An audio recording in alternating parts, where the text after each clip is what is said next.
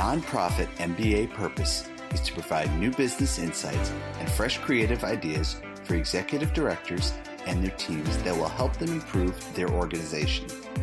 Here is your host, Stephen Halasnik. Welcome, everyone. My name is Stephen Halasnik, and I will be your host for today's Nonprofit MBA podcast. I am the co founder of Financing Solutions. And for those of you who don't know us, we are the leading provider in the United States of lines of credit for small nonprofits. If you're interested in getting a nonprofit line of credit, it's extremely popular. Uh, and I, I, you know, it's obvious why. There's always ups and downs in cash flow, and there's bills that have to get paid, like payroll, and most nonprofits can't get a line of credit. Uh, now they can. So please visit us at nonprofitmbapodcast.com. Again, that's nonprofitmbapodcast.com. Today, I am very excited to be speaking with Sabrina Hernandez from Supporting World Hope. And today, our uh, topic is going to be creating great nonprofit board engagement. Uh, and Sabrina Walker Hernandez has over 25 years of experience in nonprofit management, fundraising, and leadership. She grew her operations uh, revenue from 750,000 to 2.5 million and completed a $12 million capital campaign. She is certified in nonprofit management by the Harvard Business School and is also a best-selling author. Sabrina, welcome to today's Nonprofit MBA podcast. Thank you for having me, Stephen. I'm very excited to talk about this topic with you. Well, the good thing is that uh, you know for the last year and a half, I'm on the board of two nonprofits uh, now, and so you know, uh, uh you know, I'm always learning from my guests that things that help me too. So we're all in the same boat. Our listeners and I are all learning from from really great uh, guests that come on the nonprofit, and uh, I think this is over the. I've done over 200 podcasts now, and I tell anybody who's running a nonprofit uh, if you're under five million dollars in revenue, or even maybe under ten, uh, if you listen to these podcasts, these guests are really, really good, and it really uh, helps you with not only answers but really good ideas. So, Sabrina, tell tell me a little bit about, in a nutshell, what mm-hmm. really makes great nonprofit uh, board engagement what makes great nonprofit board engagement is really going to be around relationships. You know, everything is relationships. Do you have a relationship with your board of directors? That for me, that means are you spending time with board members outside of the board meeting? Are you developing that trust, um, the open communication, uh, mutual respect, all those things that are needed um, to have a good board engaged, uh, a good um, engaged board of directors, because you, you can't develop that if you're just in the boardroom once a month, if your meetings are once a month or once a quarter. You really do have to make an effort to get to uh, know your board members. Yeah, it's a good point. I, I would you say too, like, I know one of the hardest things for a small nonprofit is actually to get board members. And so a lot of times you're just happy that someone says yes, you know, and and then once you get it yes, you're like, okay, well that's done. Now I can move on to something else. But if you're going to develop a relationship, wouldn't it also be a good idea to get people on the board that you already kind of have a relationship with or or well, not? I, would say this. Um, I think when you are trying to recruit for your board of directors, one thing I'm going to say to my nonprofits out there do not buy into that concept of, you know, I'm just happy to get someone on my board, that warm body concept, right? I don't buy into that. What I buy into is just really being able to articulate your mission, being patient and waiting for the right people to come along and being strategic about it and knowing what your board gaps are. So when I say knowing what your board gaps are, that is uh, knowing what you need to get you to whatever your strategic goal is. So, for example, when we were doing our capital campaign, we looked at our board um, I looked at the board and said, you know, we have no one that um, has construction experience or engineering experience or any of those.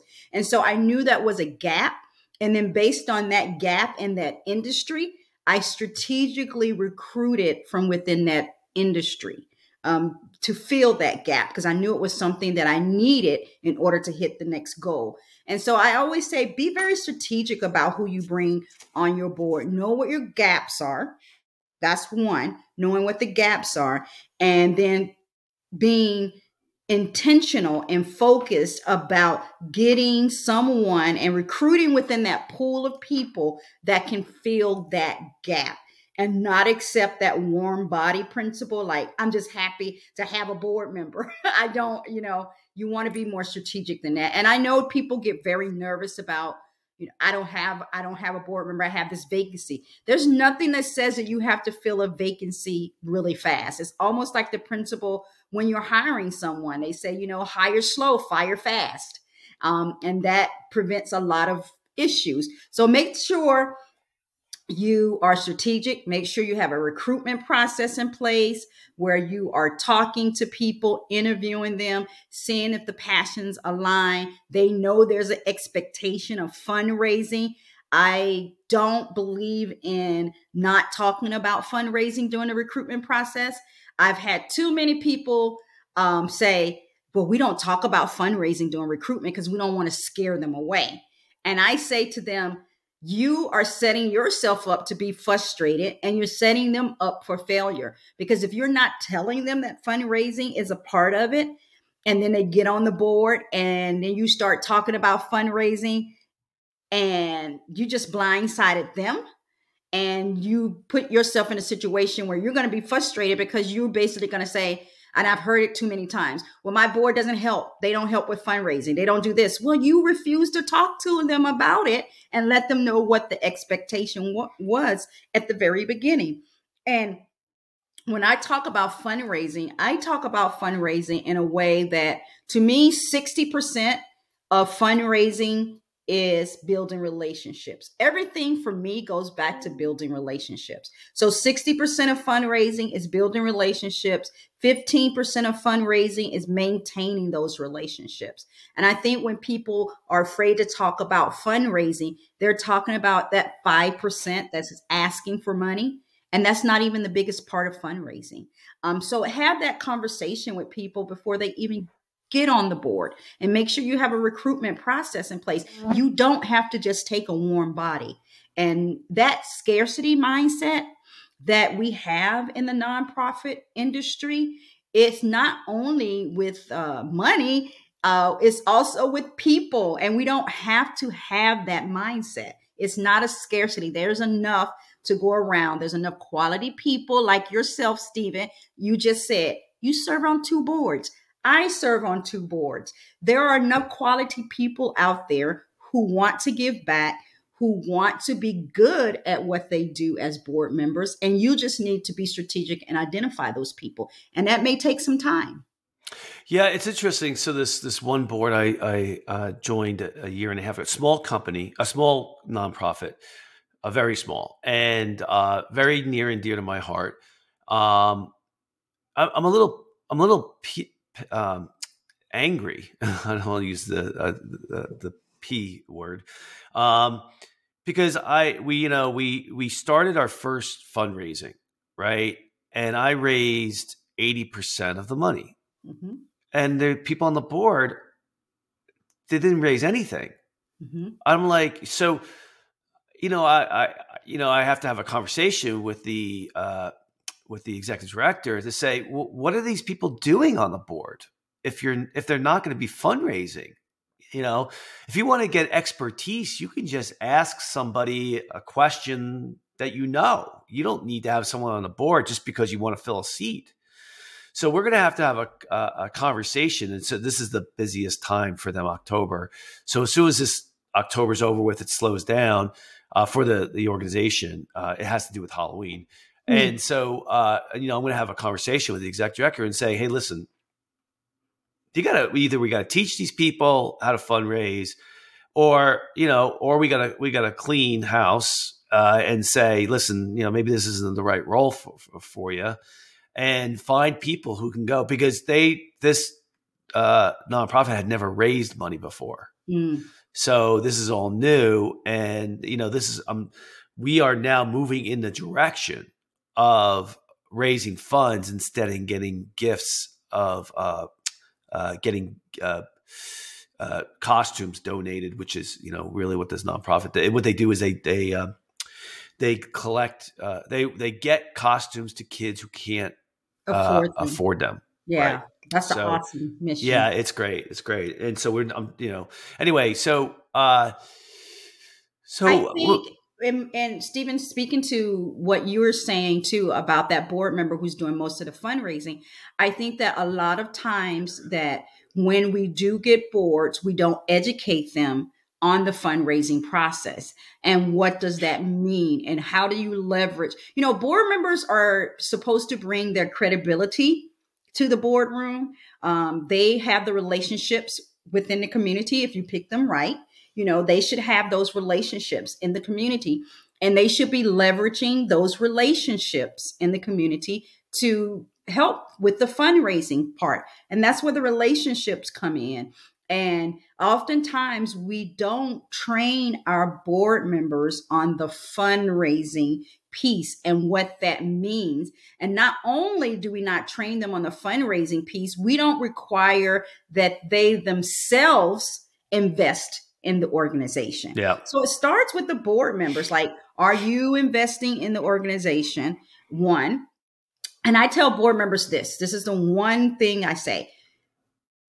We all give. We are we're all givers. So look at you.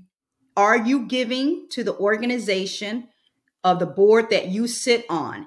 And if that organization is not within the top three, uh, the top three realm of giving, then why are you sitting on that board? You have to. I agree. I, I I know. I have to have a conversation with the the uh, executive director and say, I you know I'm going to have to have it and say, okay, people who the people who are on the board right now, how much do they give?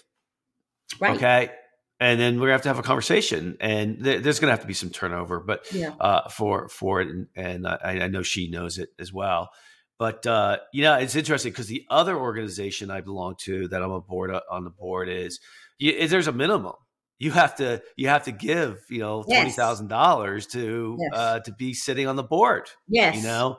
So um, you know so that's that's a different story you have to give 20000 or you have to raise 20000 yes right and, and so that's the way it should be you should know what your expectations are going into that boardroom and you shouldn't shy away from that conversation look tell me what my expectations are up front and let me perform to that if I'm the right board member. And if I'm not the right board member, there should be an evaluation process in place. I'm a true you know, measure what you expect. And if you're not a fit, then you're not a fit. But don't shy away from that conversation. You know, I talk to a lot of CEOs because I was a CEO in my organization. Um, but I talk to a lot of um, nonprofit executive directors, and they don't have that conversation with their board members because they don't want to seem bossy and they don't want to ruin relationships. And I'm like, it's not bossy to set expectations. It, it yeah. is not. It's actually helpful. I mean, you're a board member, I'm a board member. We've said it repeatedly. Tell me what I'm responsible for, and I will do what I need to do. Yeah, you know the the thing that I've seen on boards. This isn't the first one I've been involved with, but uh, it's unor- the thing that gets them the most angry. People who go is uh, not being organized. The meetings yes. are not organized. People want to know what they're responsible for. They want to know what the agenda is going to be like. They want to have engaged. Uh, you know, it's listen. I've sat enough. I've sat enough on these podcasts with you know getting boarding boards engaged to know that it's it's a little bit common sense. It right? is. It really is. It's just a matter of sitting down and doing it and saying, okay, listen, these are the I have to we have to turn the tables a little bit here and the tide and you know I have to do a bit, you know, I'm speaking as the executive director. Mm-hmm. I have to do a better job with the board meetings. I have to get them more engaging. I have to make sure people know what they're responsible for. I have to recruit and have build relationships with uh, key people on the board or the board, mm-hmm. right? It's not rocket science. It's not rocket science, and it's a little. I agree with you that it's a little frustrating, and there's some basics, some assumptions that I make that I probably gets us in trouble. One of the assumptions is this, and it's a really basic: have a calendar. If you want good board members, they're going to be busy they're going to be serving on multiple boards and or they you know they're going to be serving um, high capacity in their jobs whatever it is so have a calendar where your meetings are consistent my meeting my board meeting is the third wednesday of every month at six o'clock so they can put it on their calendar. It's no surprises, right? Because that's what busy people need. And that's, that's the kind of quality you want on your board. So have a consistent calendar in place. Um, and then beyond that, as far as engagement, is once you have your calendar established and people know what they're going to do, talk to them about what is the expectation. Um, have an agreement in place, right, where board members know what they are responsible for. So having a good orientation when someone comes on a board so they can know what they're responsible for. And then having a system in place um, where, you know, the board meeting is the we all know the board meeting is the third Wednesday every month at six o'clock. But have a system in place where you call or email and remind people and get them the board packet 72 hours in advance so they have time to look at it. And not only that, is not doing the agenda yourself. I'm going to repeat that. As the executive, you shouldn't be doing the agenda all by yourself. That's where your you can put systems in place where the, I'm a systems girl, as you can tell, um, where that's either you and your board chair coming together to do the agenda, or in my case, it was myself my um, executive um, uh, executive committee of my board, we would get together and I would bring in a draft agenda. We met for breakfast. I would bring in a draft agenda. We would review it. They would add what they needed to add. It had, okay, we're going to be talking about this. Who's going to talk about this? It wasn't going to be me as the CEO because it's a board meeting. It's not a CEO meeting. And if you want engagement, then you can't have people come to a meeting and just listen to you talk. Yeah. And regurgitate yeah. information back. You need to have an active role in the meeting. What do you think the uh, when you do any type of lecture or you go to talk about this subject matter about board engagement? We spend a lot of time at fundraising, but board engagement is a multitude of things, right? Yes. Uh, what is the number one question uh, that people ask you when you cover the topic of board engagement? Is it fundraising? It is fundraising. How it do I get my board involved in fundraising? They don't do anything. And I say, okay, we need to reframe again. I'm going to go back to reframing what we think of when we think of fundraising, right? Um, and I was a busy CEO, so I adopted this formula. So t- um, 10% of fundraising is um, identifying, and that is identifying potential donors. Um, and then another 10% of fundraising is qualifying. So that means, okay, so yes, I've identified Stephen as a potential donor, but does my mission resonate with Stephen? Now, does Stephen have the capacity to give? And so that's that's 20% of fundraising. And then 60% of fundraising is building relationships. Um, how do you build those relationships? It's face to face meetings, it's getting people in for tours if you happen to be facility based. With your particular organization, it's getting them in when the kids come and pick up their costume, you know, getting those feel good moments, um, seeing that child smile because they thought they weren't going to have, you know.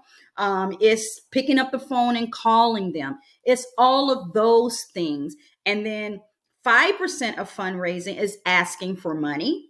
And then 15% of fundraising is saying thank you. And so I say to my executives out there, don't judge. It's hard not to do, but don't judge every board member by their ability to ask for money. Some board members are going to be door openers. That means they're in that realm of that 10% of identifying and qualifying. I had a board member, her name was Millie. And when we interviewed her for the board, she said, I will not ask for money. I do not feel comfortable asking for money. And if I didn't have this model in my head, I would have been like, well, Millie, you're not for our board because we need our board members to ask for money. But I did adopt this model. So I asked, what are you willing to do? And she clearly said, I'm willing to introduce you to anyone in my circle. So she became the door opener and she introduced us to the bank owner. She worked at the bank. She was in BSA, which is the fraud, and she introduced us to the bank owner. So from being introduced to the bank owner, we were able to um, develop that relationship. And not only did she introduce us, she fostered that relationship. She gave them updates on the organization. She fed them information. Um, and we were able to raise millions of dollars through this partnership. And she never asked for a dime, right? So some board members are going to be door openers. I got to fly in a private plane because of this bank owner and this relationship I, and go up to the maybe foundation and we got a, we walked away with a $350000 check i credit that to millie although she never asked for a dollar right and then you have those who are going to be cultivators and those are the people who are going to really get in there and build those relationships. Those are the board members who are going to invite um, potential donors in to um, do a tour, invite them in when the kids pick up their costumes so they can see, feel, and touch the mission, right? That's the, who those people are. And then you have the very few who are going to be askers, like yourself and myself. We've been in this too, too long. We understand that um, if someone says no, that is okay. They're not saying no to Sabrina or Stephen, you know, personally. They're saying no, not right now, or no, not at this time, or no, this project doesn't resonate with me we are okay with the no. We're okay with the rejection. I had out of a board of 21, I had three women who were okay with asking. And I was okay with that, right? Because I understood for me, it was the 60% in the cultivation. So you're going to have a few, and I call them my side, my sidekicks, right? And then the other 15% is thankers. And you just have some board members that's going to be very good at thanking. Um, but I will tell you, sitting on the two boards that I sit on as well. So one of them is a startup organization that started during the pandemic. Um, and a lot of these people, uh, seven of us, and there was the first time serving on the board. So when we did our first uh, event, I found myself being a little frustrated, like you were, like, hey, I'm the one raising all this money and asking people, what are you doing? And I had to step back myself and I had to say, okay, everybody's gift is not the ask. So, what is their gift and their strength, and how can I lean into their strength? So, the I said, okay. So I had one um, that she custom baked cookies. She custom bakes them. Can make anybody logo and make it into a cookie. So I said, okay, she's going to be my thanker. So she made a batch of cookies for all us the sponsors that I had gotten. Um, she made everybody's logo and our logo, and we hand delivered those out. And everybody was happy and pleased and all of that. The next year, when we did the fundraiser, she felt more comfortable and she bought in some sponsors. So everybody is not playing on the same playing level, right? And some people's strengths are just not going to be in making that ask. But every single one of those people on that board gave a personal gift. Every single one of them. So they understand that they have to be committed to the organization and give their personal gift. And they also understand that they have to, in some capacity, be involved in fundraising. And it, it's not always about making the ask. I'm, I'm really impressed when you when you made the turn. I don't think I would have done that unless I heard you say it just now.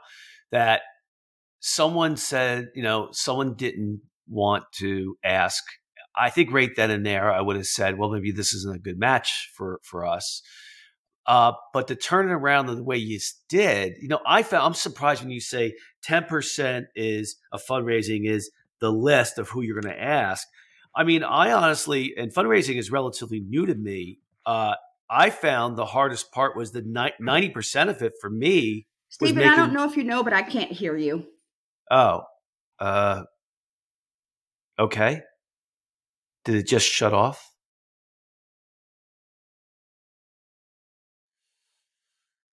Um, what happened here?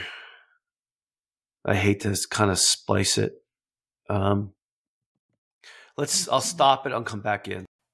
So we just had a little bit of a technical glitch, and now we're, we're back live again. So with Sabrina, and um, I, I, what I was commenting on was, uh, was I, I, you said ten percent of fundraising is is making a list the people to go to. Mm-hmm. Um, I, when, so I, I recently, I always thought I could be great at fundraising. And then within the last uh, year and a half or two, yeah, year and a half, I've had to really test that. Mm-hmm. And I was good at it. And mm-hmm. uh, I found to me personally, 90% of fundraising was uh, making the list.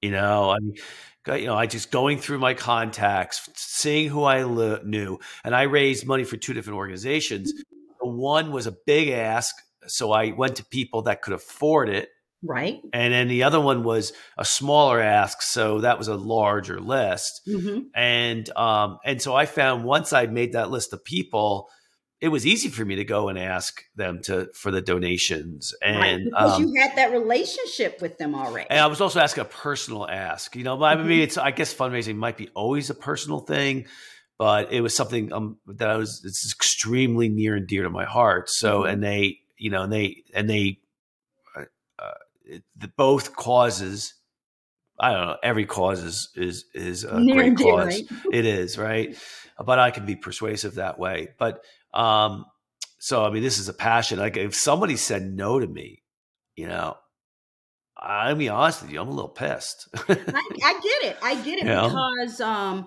you they know who you are. You've if you're lending your credibility to this organization and you you are asking then your expectation is that they're going to say yes.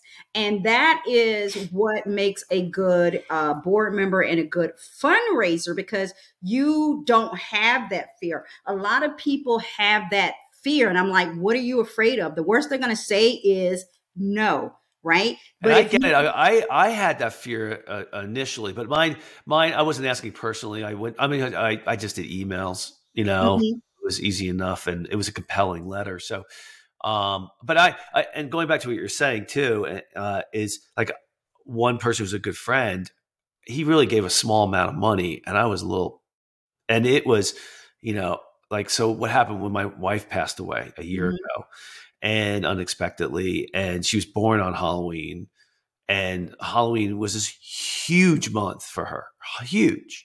So, you know, this organization means a lot to me. And to honor her. Right. To honor her. And, uh, and it's a great cause anyway, mm-hmm. regardless. And, and so one of our closest friends who knew her really well gave a very small amount of money and he can afford more than what he gave. Mm-hmm. I would mm-hmm. never say anything to him, but I'm like, are you mm-hmm. kidding me?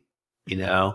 So um, well, he's the person that you make sure that he gets a lot of pictures of the kids and happiness and all yes. of that and you go back next year i don't know. you know i don't know? he's cheap. He's cheap. You know honestly well, you also got to know your donors he is. he's cheap is. and he thinks the money he gave was a big deal and it's like i'm like oh man you got listen i'm not listen i've got plenty of the people to ask to make right. my effort. He made the effort, and that's fine. And right. I'm not I'm not somebody who holds grudges at all ever and right. stuff like that. You know, you know, I'm amazed. You know, like most listen, most people don't give a lot of money and for nonprofits. They they just it's not part of their. Some people it's part of their life that they do it all the time, and others it's relatively new. It's you know? relatively new, and we have to um, accept that and embrace that. And we have to not only educate board members, we also have to educate donors as to why. You know, I my I've been a nonprofit pretty much all of my life, but my husband is not a giver. He is not, and um, I have to. I hope he gives to his wife. Well, it's a struggle. He is not a giver. Um, and so I'm continually educating him on how nonprofits work because a lot of people assume that oh you you get government grants or you get you know this or that. And i'm like or the, you get a lot of money because um this person supports you or this person supports you. And that's not the case. And so oftentimes we need to educate donors as well as board members um, on how the money is raised and how it's um, you know secured and what revenues and expenses are uh, because it's uh, we depend on individuals we depend on grants. It's a multi approach to this um, and so we need the generosity of everyone um, in order to make the mission uh, come alive. And when you're talking about, especially with the, your mission, you know, I was talking to my sister. This is really funny. I was talking to my sister just yesterday, and Halloween happens to be one of the uh, holidays. I call it a holiday that we go all out for. Um, and she's like, "No, I don't do that." Um, I remember growing up and having that plastic mask and being hot, and it's just not a fun time for me. Wow.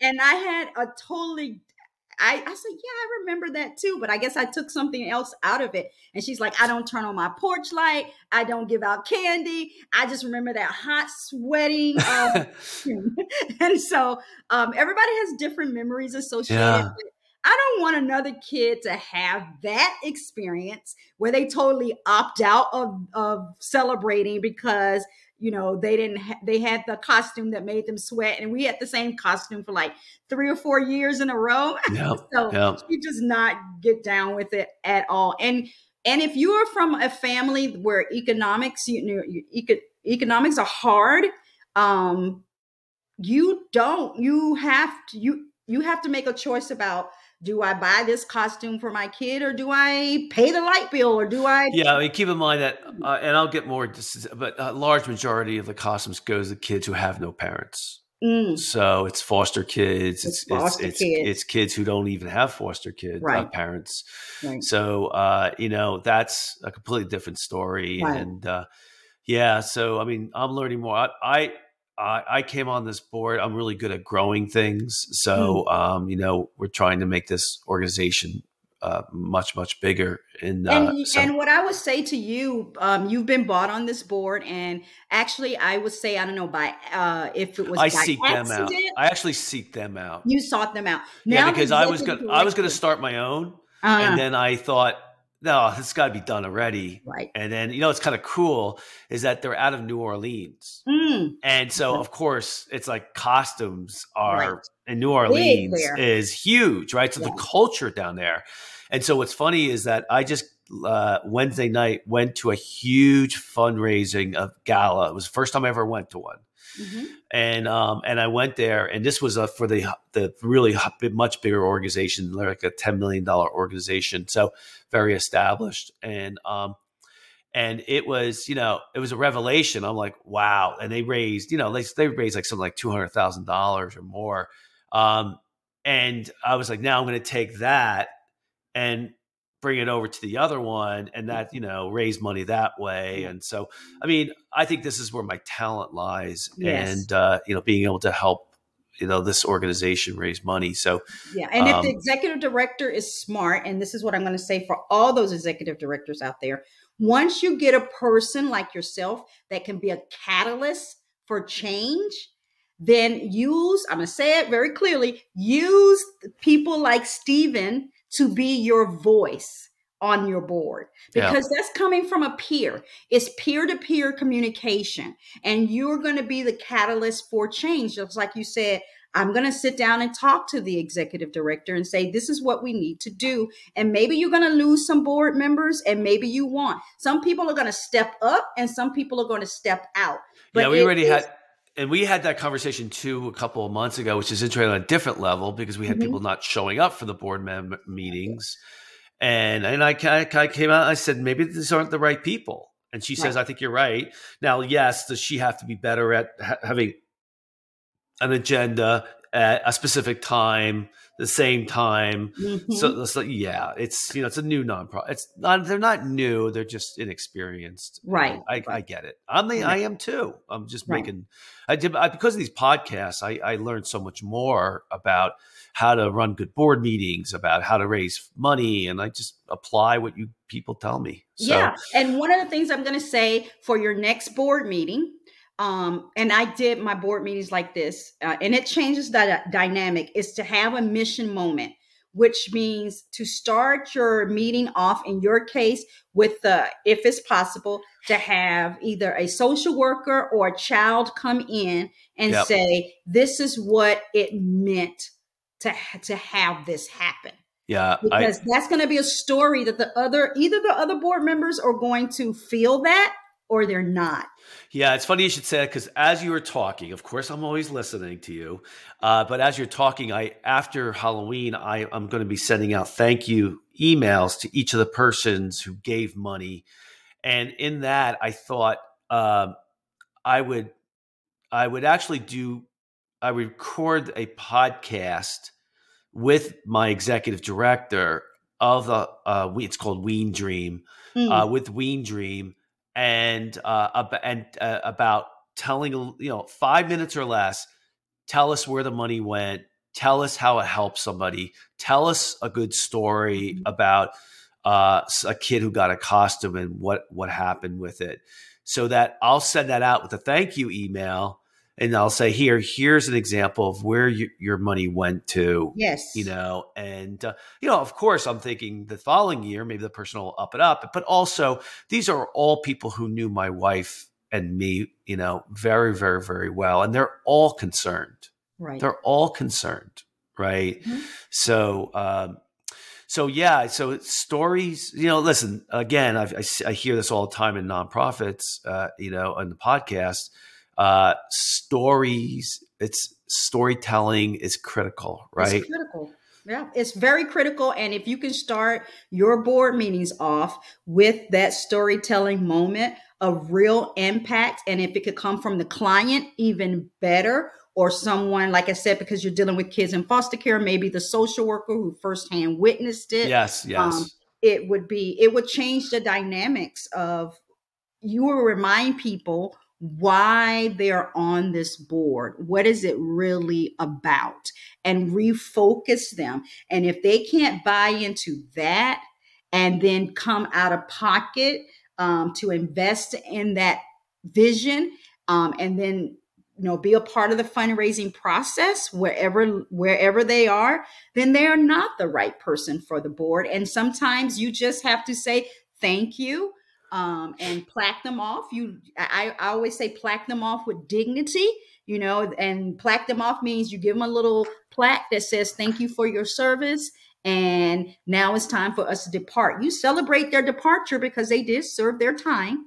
Um, and you make them feel good because you don't, you hopefully will gain them as a donor, perhaps, um, and, and, and move on. And then you take your time to feel the empty slots that are on the board. You don't yeah. have to rush to fill the slots. What do you think about the idea? I was thinking of this. I, I don't think I'm the right person. Just use me as an example. This is mm-hmm. not the Steve Halasnik show, but uh, you know, but I, I don't live in New Orleans, uh, so okay. I'm the only person who's on the board who's not in New Orleans. I'm far. I'm New Jersey. Mm-hmm. Um, so I don't think I'm. I would be a good executive director. I'm sorry, a good uh, uh, uh, board chairman, right? Okay. Uh, from a talent standpoint, yes, but I think they need somebody there. So, so this kind of comes into play. Is we all know executive directors are running around with their heads cut off. They're doing yes. everything, right? Yes. So now to say to them, "Oh, now you we want you to take the board meeting and make it great and fundraising and and and and recruiting and all this. And I think it's unrealistic. Uh, you know, what if you? What do you think about the idea, Sabrina, of you know telling getting your uh, telling your uh, board uh, chairman i need you to take this on as a project and make these board meetings good yeah and you know yes because look if, uh, in the real in the world the ceo is the gatekeeper for the staff and the board chair is the gatekeeper for the board. And yeah. so, really and truly, it is the board's chair responsibility to motivate the board members, um, to make sure you have a good quality board, to hold them accountable um, to board giving, to set those policies in place about a board give or get. So, if you have a great chair, it makes a difference. What in the real world, though, because people because people are busy to get a good board chair is is um a challenge. it's a challenge. Mm-hmm. it is a challenge. And so whether the and yes executive directors are running around with their um, head cuts off but they have to reprioritize where they want to focus their energy. And i say to them focus your energy on your board or your board chair because if you create the great board that you need and and value then the fundraising will become easier.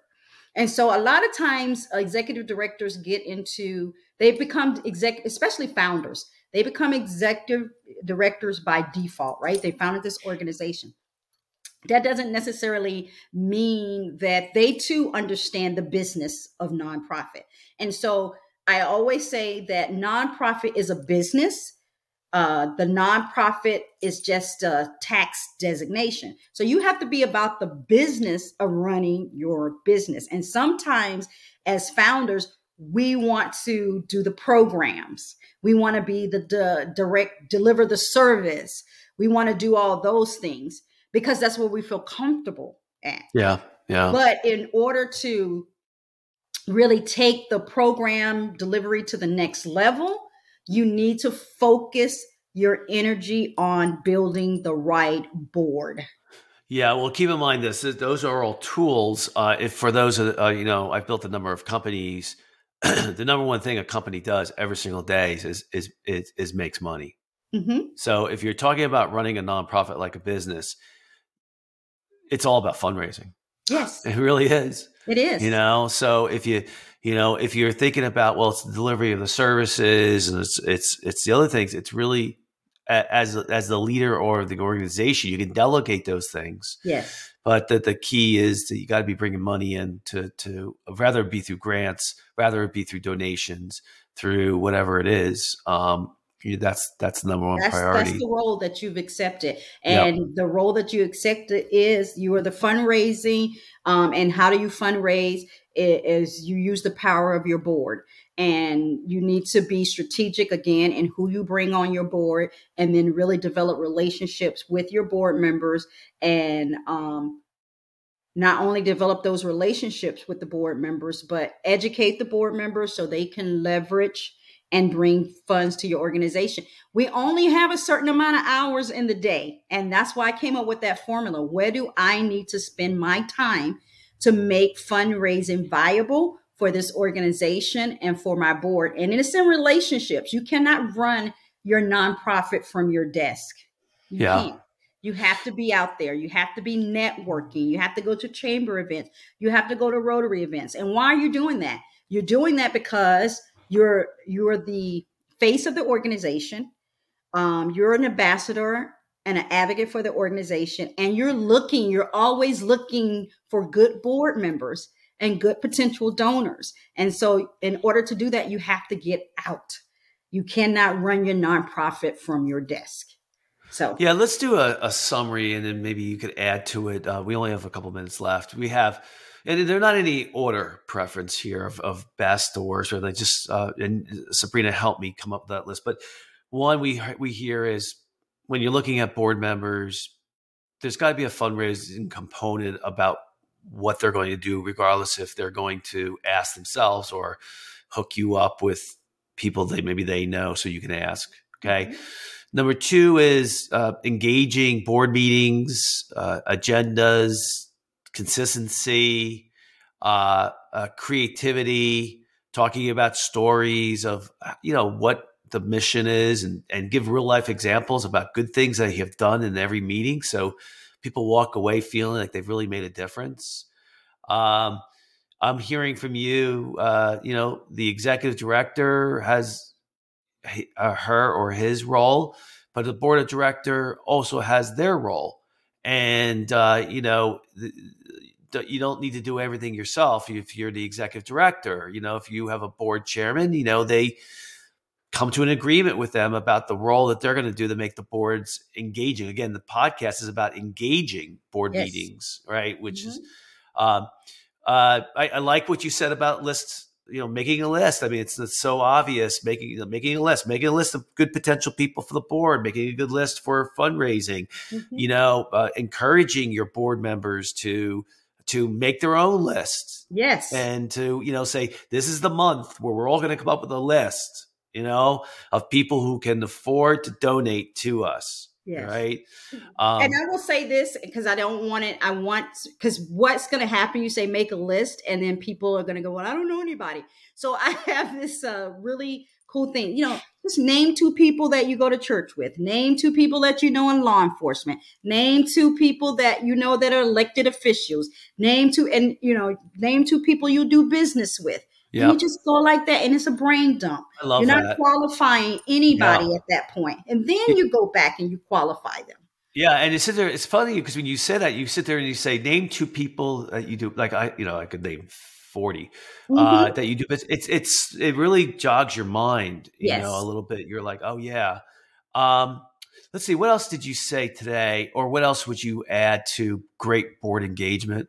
Well, I'm going to go back to make sure you're building a relationship with your board yes, members outside of yep. the boardroom. So, especially with your board chair, have a standing monthly meeting with your board chair and don't share the good the bad and the ugly. You do not have to retain that for yourself. There are some um, executive directors like, oh no, everything is good, everything is perfect, everything is fine. And then you have the other extreme where they say, oh, woe is us. You know, if we don't fundraise this, then our doors are going to close and da da da. So you have to find that happy medium. There's always balance, but you need to share the information with your board chair. They need to feel like they um, they're owners of this process as well as the CEO or the founder.